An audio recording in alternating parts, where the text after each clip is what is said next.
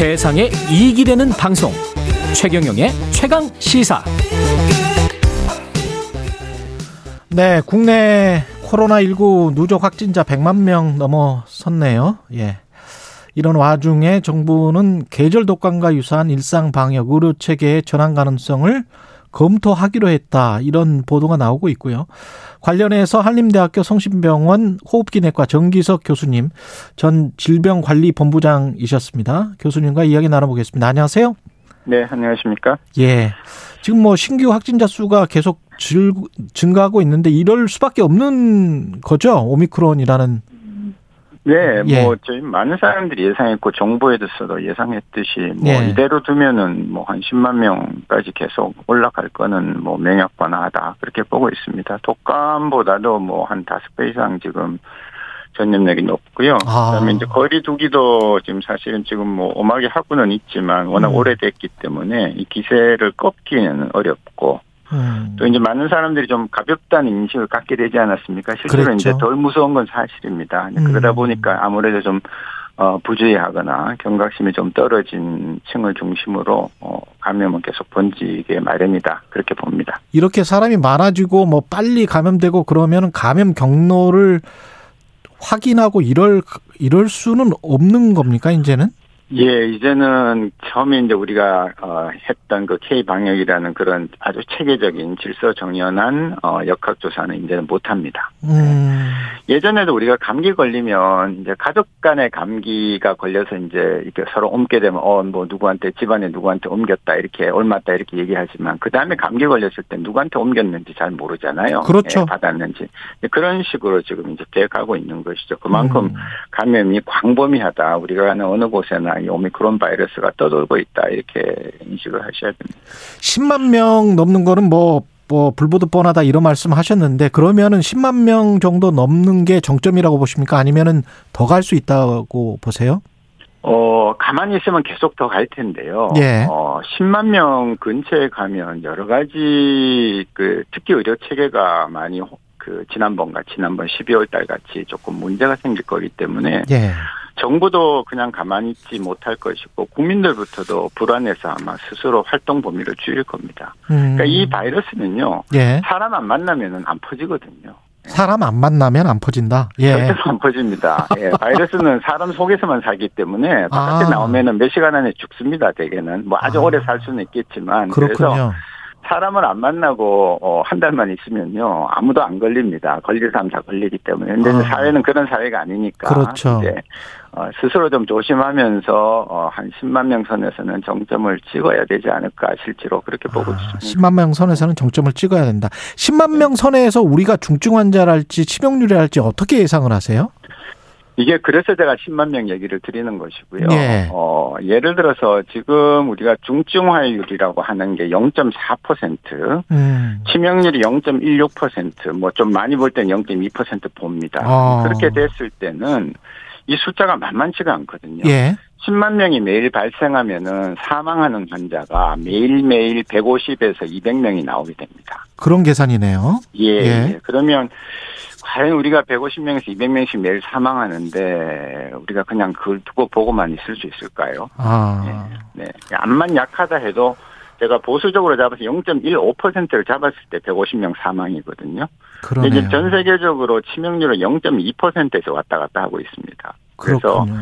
예, 그래서 그런 계산을 해보면 10만 명 선이 예를 들어 2주 이상 계속된다. 음. 네, 그건 도저히 체계가 안 잡히는 것이고 그렇게 됐을 때에 중환자실에 들어가는 환자 수가 수천 명이 됩니다. 왜냐하면 400명 하루에 중환자실- 400명이네요. 예. 그렇죠. 그리고 이제 중환자실 한번더 가면 보름은 있어야 되거든요. 아, 그럼 곱하기 14를 하면 400에 곱하기 14면 5,600명 아닙니까? 그러네요.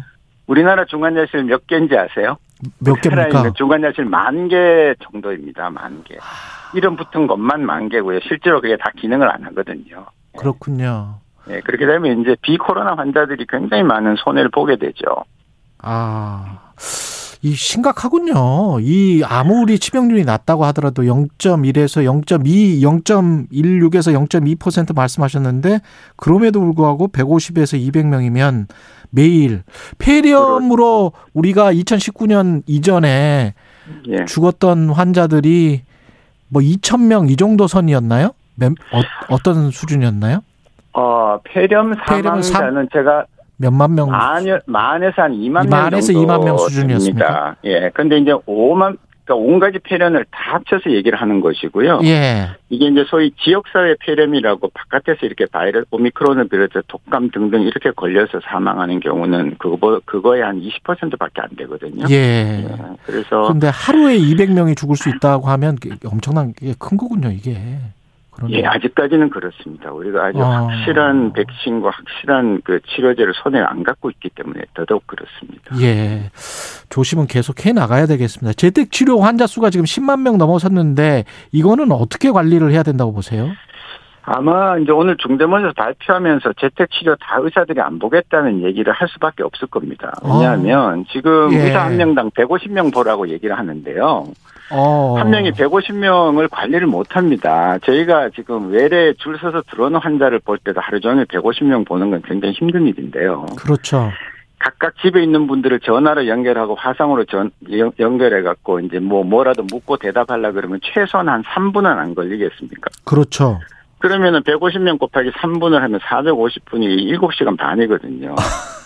그럼 환자들이 그것도 이제 줄 서서 기다렸다가 3분마다 전화를 받겠습니까? 뭐 전화하다 보면 뭐 화장실 가 계신 분도 계시고 뭐못 그렇죠. 받는 분도 계시고 그러면은 결국 하루에 한 번도 전화 못 돌아가는 거예요. 음. 그래서 이제 그러면 젊고 건강한 사람들은 그냥 자기가 스스로 신고하게 하고 어. 이제 의사가 아, 꼭 전화를 안, 하, 안 하도록 어 뭐 그렇게 하면서 이제 위험 고위험군만 관리하는 쪽으로 가는 게 방향이 아닌가 그렇게 보고 있습니다. 그렇군요.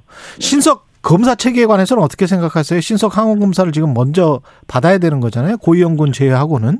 그렇습니다. 예. 뭐그 부분도 어쩔 수 없는데 저는 PCR 여력을 조금 더 올릴 수 있는 방법이 있다고 합니다. 진단검사 의학과 그 음. 교수들이 얘기하는 바에 의하면은 예. 그래서 하는데 왜냐하면요 이게 이제 뭐 어, 정확도가 떨어진다는 걸 우리 다 알고 있지 않습니까? 예. 이렇게 됐을 때에 예, PCR 하면 양성 나와가지고 뭐 격리를 한다든지 치료를 받을 수 있는 사람들이 신속항원 검사에서 음성이 나와서 이제 안심하고 돌아다니는 일들이 생기죠. 예. 물론 우리가 자주 검사를 하면 이제 나중에 나오긴 하겠지만 이제 예. 그래서 이제 감염이 더 광범위하게 퍼질 위험이 있다 그렇게 보고 있습니다. 그 아사히 신문에 지난 3일에 오미크론이 어느 정도로 감염이 빠른지 거기에 관한 뭐 논문이 나왔던 것 같은데요. 혹시 네. 관련해서 어느 정도인가요? 오미크론. 이게 지금 우리가 독감은 어 한 명이 한 명을 옮긴다는 기초 재생 감염 재생 지수가 있다고 하면 예.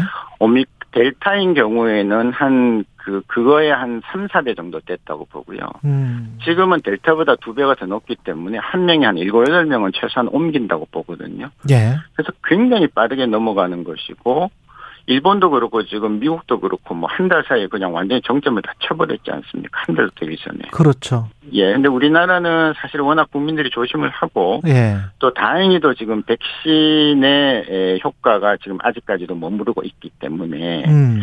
이 정도이고 그래서 한 달이 아니라 조금 더 시간 정점을 치는데 시간이 걸릴 거다라는 건데 이스라엘 한번 보십시오. 지금 중환자가 1,200명 가까이 입원하고 있어요. 아, 그 이스라엘도 예, 우리나라 인구의 한, 한 6분의 1. 5분의 1밖에 안 되잖아요. 예, 예. 6분의 1 이렇게밖에 안 되기 때문에 그걸 예. 우리나라에 대입하면 어떻게 되겠습니까? 우리나라 6배로 하면 지금 중환자가 7천 명이 있다는 얘기가 되는 와. 거거든요. 이스라엘도 굉장히 힘들 거예요. 900만 인구에 지금 1200명의 중환자를 봐야 되는 그런 capacity가 되는지 아. 예, 정말 힘들 겁니다. 그, 이- 조금 만만치가 않은 거다. 만만치 않네요. 예, 봐야 됩니다. 그 2주간 일단 연장은 하기로 했는데 사적 모임 최대 6인 뭐 다중 이용 시설 9시까지 제한 사회적 거리두기. 근데 그러면서 뉘앙스가 그 다음에는 혹시 한번 생각을 해보자 사회적 거리두기를 철폐하는 걸 뭐 그런 거 같다는 말이죠. 그건 어떻게 생각하세요? 어, 언젠가는 이제 이 완화 전략이라는 걸 써야 됩니다만은 지금 이 정점이 어딘지 모르고 올라오는 시점에 그걸 거론한다는 거는 조금 섣부르다고 섣부르다. 저는 보죠. 아직 거론하지 예. 말자. 예. 예, 그 대신에 조금 더 우리가 중환자가 덜 발생할 수 있도록 초기에 적극적으로 환자를 치료하고 음. 또 어, 하는, 그, 이제 관리하고 하는 이런 거를 조금 시스템이 지금 조금 미비되어 있으니까, 그거를 더 열심히 하면서, 예. 어, 희망은 주, 주고 가는 게 맞습니다. 그러나 이게 벌써부터 감기 얘기가 나오면, 음. 좀 곤란하지 않나 이렇게 아. 보고 있습니다. 사람들이 혼란을 일으킬 수 있다. 너무 안일해질 수 있다. 그런 말씀이시네요. 예, 예. 그리고 아직까지 오미크론의 본격적인 불이 예. 그 위- 고위험군으로 붙지 않았습니다. 예, 음. 50세 이상의 그 만성 질환자들, 고령자들한테 넘어가기 시작하면 어떻게 될지도 조금 걱정이 되는 부분이거든요. 알겠습니다. 고맙습니다. 한림대학교 성심병원 호흡기내과 정기석 교수님이었습니다. 감사합니다. 네, 감사합니다. 예, 2월 7일 월요일 KBS 일라디오 최경영의 최강 시사였습니다. 저는 KBS 최경영 기자였고요. 내일 아침 7시 20분에 다시 돌아오겠습니다. 고맙습니다.